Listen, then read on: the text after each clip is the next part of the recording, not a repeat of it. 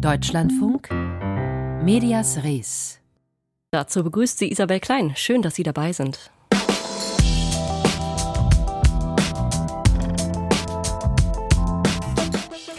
Kennen Sie diesen Mann hier? I recreated every single set from Squid Game in real life. And whichever one of these 456 people survives the longest wins 456 grand. Nein? Dann gehören Sie wahrscheinlich nicht zu den 112 Millionen Abonnentinnen von Mr. Beast. So nennt sich der 24-jährige US-Amerikaner Jimmy Donaldson, der aktuell erfolgreichste YouTuber der Welt. 112 Millionen Abonnentinnen. Lassen Sie die Zahl mal sacken. Auf diese Abozahl kommen die Accounts von New York Times, BBC, Al Jazeera und Tagesschau nicht mal zusammen. Lange nicht. YouTube ist mächtig, das ist klar. Und seit genau 15 Jahren auch in Deutschland. Was die Plattform heute ausmacht, darauf schauen wir gleich. Aber als erstes sprechen wir über und mit der wohl bekanntesten, aber auch umstrittensten Feministin und Journalistin Deutschlands. Alice Schwarzer steht seit Wochen im Medienmittelpunkt. Ein Podcast, eine Doku im Kino, ein Zweiteiler namens Alice im ersten und zahlreiche Talkshow-Auftritte, wie dieser hier vor zwei Tagen bei Maischberger. Der Krieg in der Ukraine ist nicht nur ein Krieg der der, ein, ein, ein, ein Abwehrkrieg gegen diesen Angriffskrieg vom, von Putin äh, gegen Russland, sondern ist natürlich auch ein Stellvertreterkrieg zwischen Amerika und Russland der russische Angriffskrieg als Stellvertreterkrieg. Der ARD-Ukraine-Korrespondent Vassili Golod intervenierte und wirft Schwarzer vor, Verschwörungsmythen zu verbreiten. Frau, Frau Schwarzer, das ist keine Polemik. Also Sie wollen doch nicht allen Ernstes sagen, dass Amerika eine entscheidende Rolle in dieser Auseinandersetzung spielt, ist ein Verschwörungsmythos. Amerika hat erstmal gar nichts damit zu tun, dass, die, dass Russland die Ukraine angreift. Da geht's hitzig vor sich. Solche Aussagen und Auftritte von Alice Schwarzer sind keine Seltenheit. Sie provoziert, sie spaltet auch mal und sie ist, wie sie gleich selber sagt, immer für eine Überraschung gut.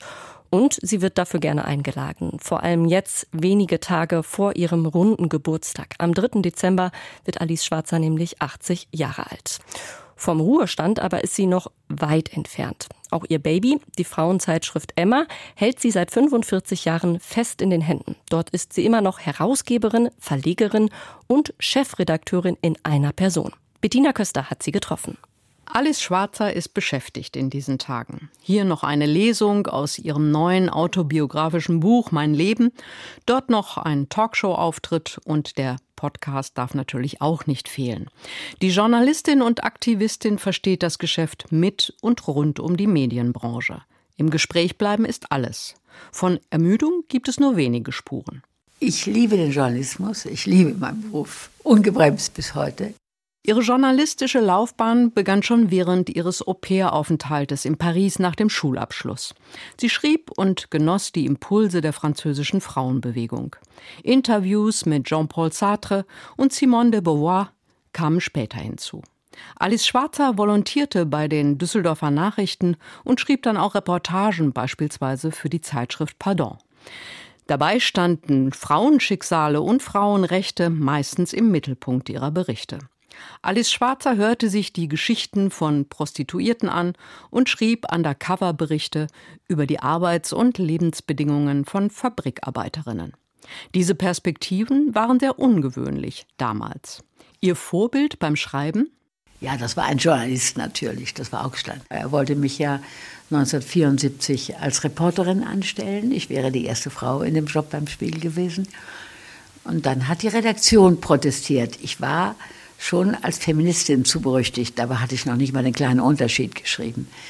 Darauf, dann hat er zu mir gesagt, du kannst trotzdem kommen. Und ähm, da habe ich gesagt, nein, danke, das mache ich natürlich nicht, zum Glück. Denn sonst hätte ich ja die Emma nicht gegründet. Mit einer Auflage von 200.000 startete die Zeitschrift von Frauen für Frauen vor 45 Jahren. Was damals ein Novum in der Zeitschriftenlandschaft war, eine Frauenzeitschrift mit feministischem Anspruch, lockte viele Leserinnen. Neue Frauenfunk- und Fernsehformate ließen sich von Emma inspirieren, beispielsweise Frau TV beim WDR oder Mona Lisa im ZDF, entdeckten die Frauen als Zielgruppe für sich. Und die Publikationen mit feministischem Anstrich wurden über die Jahre immer mehr, wenn auch nicht immer mit Erfolg gekrönt. Die Auflage von Emma ging ebenfalls zurück. Also wir drucken jetzt sowas wie 40.000 und, und wir haben über 20.000 Abonnenten äh, und äh, davon können wir leben. Das ist gut. Die Emma lebt ja nicht etwa von Werbung, die ja niemand mehr kriegt. Von daher ist der Einbruch der Werbung auch kein Drama für uns. Wir leben vom Verkauf des Heftes. Die Emma ist ökonomisch total unabhängig und das ist natürlich die Grundvoraussetzung für das unabhängige Denken und Schreiben. Und wie kriegt Frau das hin in diesen journalistischen Krisenzeiten? Ich kann gut wirtschaften und ich bin gewohnt, sehr bescheiden zu wirtschaften, nicht bei Gehältern. Die Gehälter sind alle weit äh, übertariflich bei uns. Und wir haben keine Schulden, ich hasse Schulden und wir haben ein kleines Polster. Also danke, alles bestens. Die Werbung für ihr Baby Emma ist alles Schwarzer selbst. Was tun Mütter nicht alles für ihre Kinder?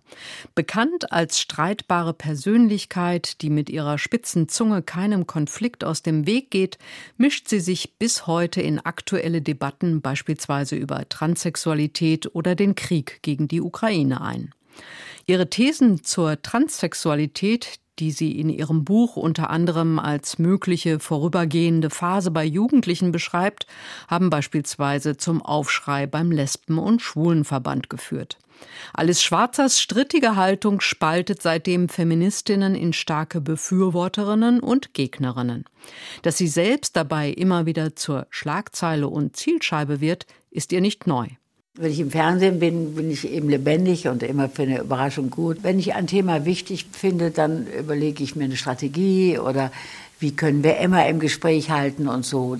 Ich habe ja noch nie einen einzigen Pfennig für Werbung gehabt. Ja, wir lassen, wir bezahlen die Mieten und Gehälter, wir lassen das Blatt drucken. Wir, also muss ich mir schon ein bisschen überlegen, wie bringe ich die Emma ins Gespräch. Ja? Bis heute steht Alice Schwarzer hinter der Berichterstattung über den Kachelmann-Prozess in der Bild-Zeitung, die in der Medienöffentlichkeit sehr kritisch gesehen wurde.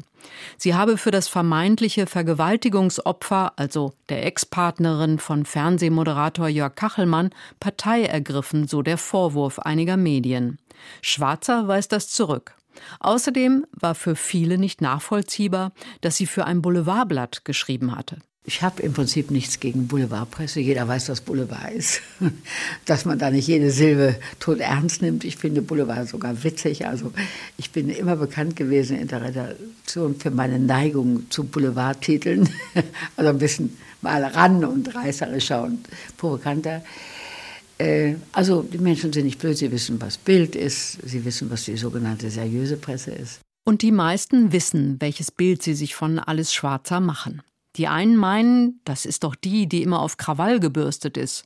Viele junge Frauen sehen in ihr nicht mehr eine feministische Rebellin und lehnen die Emma sogar ganz ab. Dafür gehören 20 Prozent Männer zur Leserschaft der Emma.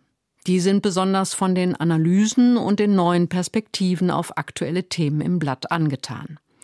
Und wie geht es mit der Emma weiter, wenn die Chefin dann doch irgendwann mal nicht mehr so kann, wie sie will? Also ich kann Ihnen verraten, dass natürlich auch ich immer wieder dieser und jener Kollegin im Team angeboten habe, komm, mach das doch. Die laufen schreiend weg, weil die wissen natürlich, wie viel Arbeit das ist. Das sehen sie an der Alice und die wollen sich das nicht ans Bein binden. Die sind sehr engagiert und sehr fleißig, aber die sagen auch schon mal, kann ich nicht eine Vier-Tage-Woche machen. Ja, habe ich ein bisschen Zeit für mein Kind und dies und jenes oder überhaupt. Also das ist nicht einfach. Wir werden sehen. Ich mache es, solange ich kann und es mir Spaß macht und es Sinn macht und dann werden wir sehen. Alice Schwarzer wird am Wochenende 80 Jahre alt. Bettina Köster hat sie porträtiert.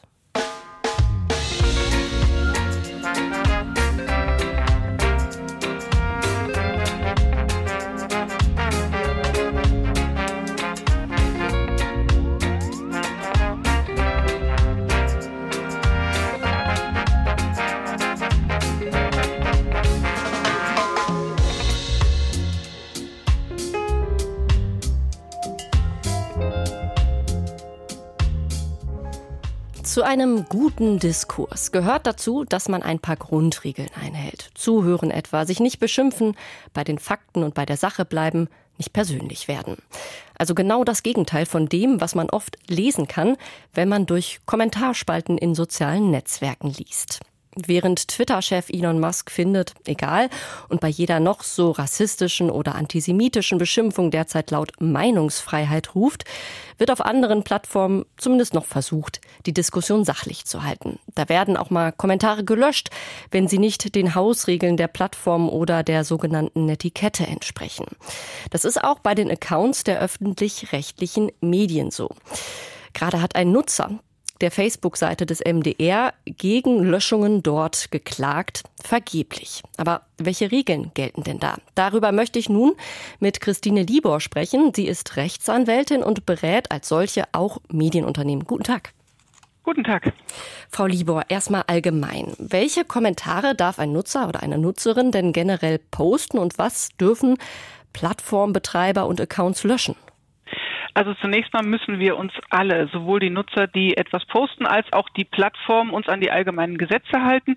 Also solche Sachen wie, dass Verleumdungen verboten sind, äh, dass die Verbreitung von Kinderpornografie verboten ist und ähnliches. Das gilt für uns alle. Das gilt natürlich auch für die Leute, die posten. Das ist aber erstmal nur die Ausgangsregel. Es wird dann vielfach geglaubt, dass äh, die Meinungsfreiheit einem so ziemlich alles erlaubt, was nicht explizit im Gesetz verboten ist. Aber dazu muss man, glaube ich, erstmal ganz vorne anfangen und verstehen, was ist denn ein Grundrecht? Denn die Meinungsfreiheit ist ein Grundrecht, die steht im Grundgesetz. Grundrechte sind Schutzrechte des Menschen gegen den Staat, gegen Eingriffe des Staates. Ähm, die können in einem gewissen Maße jedenfalls auch äh, juristische Personen, also Unternehmen geltend machen. Zu denen gehören auch Verlage, äh, Fernsehsender, Social-Media-Plattformen und ähnliches, also die, die Leute, denen das gehört, die Unternehmen, denen das gehört. Und die können Grundrechte gegen den Staat geltend machen. Ein User kann so ein Grundrecht erstmal vom Grundsatz her nicht gegen die Plattform geltend machen, weil die ist nicht der Staat. Und das heißt, dem, der, dem die Plattform gehört, mhm ähm, der entscheidet, was auf seiner Plattform stattfindet. Das ist nämlich seine. Wie gesagt, unter den Rahmenbedingungen, dass alle sich an die allgemeinen Gesetze halten müssen. Das heißt, es gibt das da heißt, Hausregeln der Plattform. Äh, das sind die Nutzungsbedingungen. Wer was bei mir machen will, muss sich an meine Regeln halten. Und das sind die Nutzungsbedingungen. Wer sich so einen Account anlegt, stimmt denen normalerweise auch zu. Dann hat er einen Nutzungsvertrag geschlossen, da mhm. muss er sich dran halten, da muss sich der andere auch dran halten, weil das ist dann, wie gesagt, der Nutzungsvertrag darüber. Dann Aber das können die erstmal relativ frei entscheiden und das hat mit Meinungsfreiheit überhaupt nichts zu tun. Erstmal. Dann gibt es ja aber auch noch die Regeln, die die Accounts äh, aufstellen. Schauen wir uns da mal doch den konkreten Fall an. Der MDR, also ein öffentlich-rechtlicher Account, hatte Kommentare unter seinen Postings gelöscht, die keinen Bezug zum Thema hatten. Der Vorwurf des Klägers war, der MDR dürfe allerhöchstens Kommentare löschen, die rechtswidrig sind. Da haben wir jetzt gerade drüber gesprochen.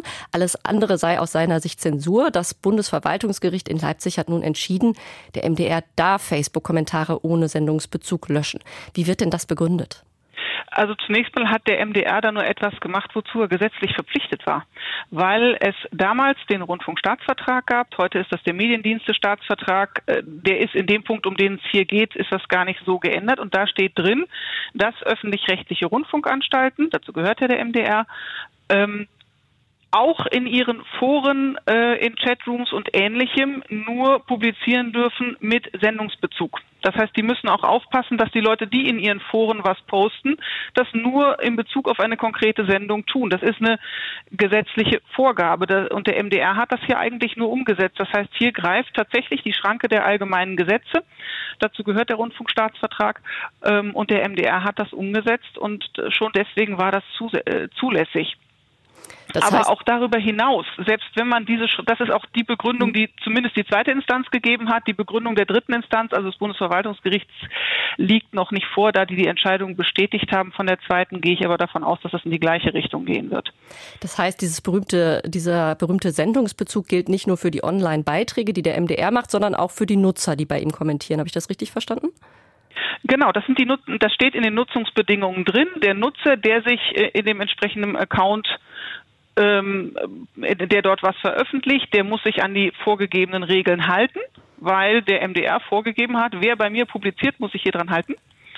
Und ähm, das haben die umgesetzt. Und wie gesagt, der, der, MDR hat damit nur eine gesetzliche Pflicht umgesetzt. Das heißt aber auch, dass Sie das ja wirklich auch löschen müssen. Was bedeutet denn das für die Anstalten? Ist das in der Praxis überhaupt zu schaffen? Grundsätzlich haben die eine Kontrollpflicht und das, was sie finden dazu, müssen sie auch löschen. Man muss sehen, es gibt ja zwei Möglichkeiten, wie ich so ein Forum kontrollieren kann. Ich kann entweder sagen, alle Beiträge, bevor sie veröffentlicht werden, äh, laufen über den Tisch von einem sogenannten Moderator, der dann das liest und sagt, geht, geht nicht. Und nur das, was geht, kommt überhaupt auf die, auf die Website, auf das äh, Portal. Oder es wird erstmal zugelassen, dass publiziert wird und dann guckt jemand nachträglich, zumindest stichprobenartig. Ähm, letzteres wird besonders dann, wenn es einfach um durch die schiere Masse der Postings und die Breite des Portals nicht möglich ist, jeden einzelnen Beitrag vorher zu lesen, bevor er online geht, ähm, wird die, diese Stichprobenkontrolle und natürlich auf konkreten Hinweis, da ist recht, ähm, die wird dann als ausreichend gefunden. Ja, da wird irgendwas durchs Netz durchrutschen, keine Frage. Das mhm. ist äh, in allen mhm. sozialen Netzwerken so, aber die haben schon eine Kontrollpflicht und Sag müssen das dann auch umsetzen sagt Rechtsanwältin Christine Libor. Mit ihr sprach ich über das Löschen von Kommentaren auf sozialen Plattformen. Vielen Dank fürs Gespräch, Frau Libor. Gerne, wiederhören.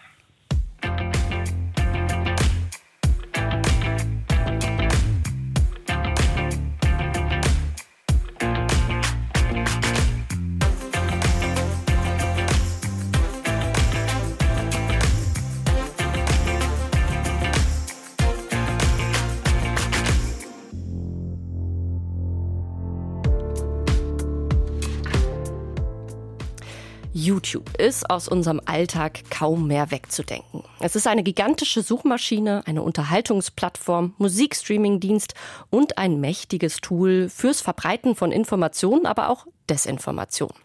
In Deutschland ist YouTube seit 2007 auf dem Markt und hat somit gerade sein 15-jähriges Jubiläum gefeiert. Sebastian Engelbrecht war dabei. Es nennt sich Pressekonferenz, ist aber eine Show. Die Moderatoren stehen vor einem roten Vorhang, an den Wänden leuchten gelbe und rosafarbene Neonröhren. Fast mannshoch stehen die weißen Buchstaben da mit weißglitzernden Lichtern. YouTube. 15 Jahre gibt es die Online-Videoplattform schon. Zur Feier des Tages ist selbst Luciano erschienen, der Rapper mit Sonnenbrille und in dicker schwarzer Jacke und posiert vor den Kameras. Sein Video Beautiful Girl war das erfolgreichste Stück Musik auf YouTube in diesem Jahr. Wie fühlt sich das an, Musikvideo des Jahres gewonnen zu haben? Für Beautiful das ist, Girl. Das ist unglaublich, weil äh, Beautiful Girl war eigentlich das günstigste Video der ganzen Kampagne.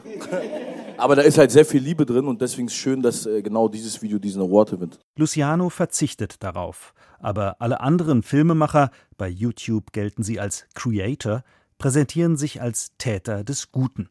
Das Pathos des amerikanischen Calvinismus ist zu spüren, wenn Robert Mark Lehmann, der Meeresbiologe mit 600.000 Abonnenten, Platz 4 der Top Creator, von seinem Kampf für Babyhaie berichtet. Ich äh, piss gern Leuten ans Bein, äh, mache Umweltschutz und dies, das, also versuche die Welt so ein bisschen besser zu machen. Lehmann sammelt per YouTube Geld für den Schutz der Haie, befreit Tiere aus Pelztierfarmen und zeigt das alles auf seinem Kanal.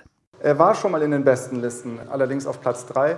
Und jetzt hat er es geschafft, weil er sich, weil er etwas Neues erfunden hat, auch auf seinem Kanal. Ich freue mich sehr, dass er hier ist. Herzlich willkommen, Leroy. Leroy Matata kommt mit brauner Mütze auf die Bühne. Mit 2,4 Millionen Abonnenten landete er auf Platz 1 der Videomacher. Bei ihm wird es persönlicher. Leroy postet Interviews. Junger Millionär trifft alte Dame, von Armut betroffen, lief besonders gut. Bald will er auch Holocaust-Überlebende interviewen. Von allzu eifrigem YouTube-Konsum rät er aber ab. Da bin ich groß geworden, sagen wir es ja. mal so. Ich nutze das auch, wenn dann am meisten. Ich versuche, bin ich auch ehrlich mit dir, ich versuche so wenig wie möglich äh, mhm. zu, zu konsumieren, weil das auch sehr viel Zeit kostet. Ja. So. Und ja, die Bildschirmzeit muss man immer im Blick behalten. Das Zeug zum Star hat Anna Striegel aus dem Ötztal. Sie setzt kurze, unterhaltsame Videos auf YouTube ab. Schlank und schön im Bikini ist sie zu sehen, wie sie sich überraschend mutig von einem Baum in die Tiefen eines Sees stürzt ich liebe halt die Natur, ich liebe Abenteuer, ich liebe von Bäumen springen und halt so ein bisschen die vielleicht Erwartungen sprengen, was man sich vielleicht denkt, wenn man mich sieht. Aber auch bei Anna Striegel geht es nicht ohne Botschaft. Ich habe tatsächlich so die Idee, Reisen auf umweltfreundliche Art so mit Zug zu machen in Kombination mit Dating, ähm, weil das so ein Thema ist, das ich einfach immer thematisiere, so Sexualität. Ich finde es wichtig, über so Themen offen zu sprechen. Ich bin selber bisexuell, also eigentlich pan, aber die meisten sind so pansexuell. Es heißt halt, ich schaue auf den Menschen und nicht aufs Geschlecht. Striegel landete bei den Kurzfilmproduzentinnen auf Platz 2. Ja, immer wieder dann die Messages reinstreuen, wie, ah, ich bin vegan, ah, ich achte drauf, mhm. wo Sachen herkommen, wie ich mich selber zeige, einfach was ich mache von den Taten her, die ich setze. Ganz anders hat Sally Oetschan mit praktischen Inhalten auf YouTube Erfolg, auch wenn sie in diesem Jahr nicht auf den Listen der erfolgreichsten gelandet ist. Sie macht Filme übers Backen und Kochen, über Garten, Haushalt und Technik. Andreas Briese, der Chef von YouTube in Deutschland, feiert die Frau aus Waghäusel bei Heidelberg. Wenn man sehen will, wie Gründertum auf YouTube funktioniert, das ist im Waghäusel zu sehen. Das ist nämlich nicht nur eine kleine Produktionsbude, das ist mittlerweile Silicon Valley ist das doch. Das ist so ein Campus da. Das ist total krass ist das. 140 Mitarbeiter hat Sally Oetschan. Sie fing an, als es noch gar kein iPhone gab. Für mich hat YouTube alles auf den Kopf gestellt. Ich konnte meine Kreativität ausleben. Ich konnte Unternehmerin werden. Ich konnte Träume verwirklichen, die ich vorher vielleicht noch gar nicht hatte. Also ich habe wirklich entdeckt, wie ich selbst kreativ werden kann und andere Menschen mit ermuntern kann, auch selbstständig zu werden und einfach an sich zu glauben. Jetzt will Sally Oetschan in Waghäusel bei Heidelberg einen Campus für Kreative schaffen. Sie will Studentinnen und Studenten beschäftigen. Wie alle jungen, erfolgreichen Rekordhalter auf der Bühne will sie die Welt bewegen. YouTube Deutschland wird 15 Jahre alt, Sebastian Engelbrecht berichtete. Schalten Sie heute Abend ein. Beim entscheidenden WM-Spiel der deutschen Fußballnationalmannschaft gegen Costa Rica. Unser Hörer Vincent Bönig, eigentlich passionierter Fußballfan, schaut das Turnier zum ersten Mal nicht. Weil es für mich ehrlicherweise nicht mehr zu rechtfertigen ist, nicht nur die WM in Katar aktuell, sondern auch was in den letzten vier, acht, zwölf Jahren passiert ist in Bezug auf die FIFA und deren Nichteinhaltung von zum Beispiel auch Menschenrechten oder auch des Klimaschutzes. Vincent Bönig wünscht sich, dass Medien es ihm gleich tun und auf Live-Übertragungen der WM verzichten. Ob und wie das funktionieren könnte, diskutiert unser Hörer mit uns im Podcast nach Redaktionsschluss. Morgen hier, hier im DLF und schon jetzt überall, wo es Podcasts gibt. Und wenn Ihnen auch ein Medienthema unter den Nägeln brennt, über das Sie mal diskutieren wollen mit uns, schreiben Sie uns gerne an Redakt an nach Redaktionsschluss at deutschlandfunk.de. Medias Res. Die Schlagzeile von morgen. Mein Name ist Petra Jung. Ich bin Redakteurin in der Lokalredaktion der Allgemeinen Zeitung Mainz in Rheinland-Pfalz. Ich berichte morgen unter der Überschrift Tampons dürfen kein Luxus sein über eine Entscheidung des Mainzer Stadtrats. Der hat in seiner Sitzung am Mittwoch mit großer Mehrheit beschlossen, in allen öffentlichen Einrichtungen kostenlos Hygiene- und Menstruationsprodukte bereitzustellen. Auch in Schulen und Gaststätten und Clubs will man ebenfalls mit ins Boot holen. Ursprünglich hatte die kleine Fraktion von Piraten und Volt das Ganze beantragt und es mit der Forderung, die Produkte auch in Herrentoiletten auszulegen, in die bundesweite Boulevardpresse geschafft. In der Stadtratssitzung hat der Antragsteller das Ganze nochmal konkretisiert, warum er so explizit das gefordert hat, weil es eben auch Transmänner gibt, die dann halt die Herren- und nicht die Damentoilette aufsuchen. Das Deutsche Literaturarchiv hat den Nachlass von Rainer Maria Rilke gekauft, der seit fast 100 Jahren im Besitz seiner Familie und dadurch nur schwer zugänglich war. Darum geht es gleich im Büchermarkt im Anschluss hier an die Nachrichten. Das war Medias Res für heute. Hier verabschiedet sich Isabel Klein. Auf Wiederhören.